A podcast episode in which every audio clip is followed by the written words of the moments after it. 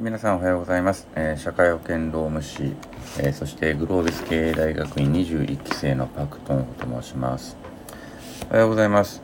えーっとですね、今日からちょっと配信を始めてみようと思いますが、基本的な一日の振り返りとかをですね、え私の記録用と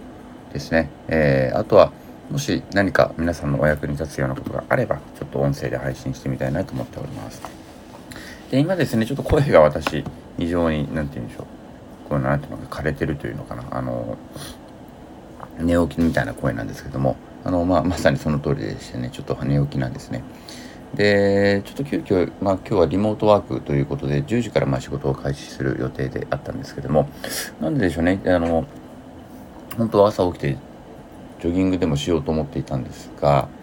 えーなかなか体が起きなくてですね。あのなんかどれだけ寝ても起きれないという状況になってしまいましてまあこういう時はね体がちょっと何て言うんだろう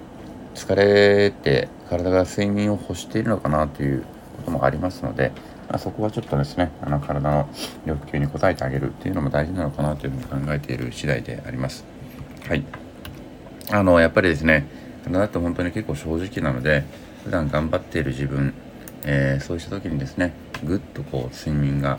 まあ、体が起きないとか、えーなんか食べ物をですねどうしてもこの食べ物を欲するなんていう時が来たりとかするのであの、まあ、そういう時はですね素直に、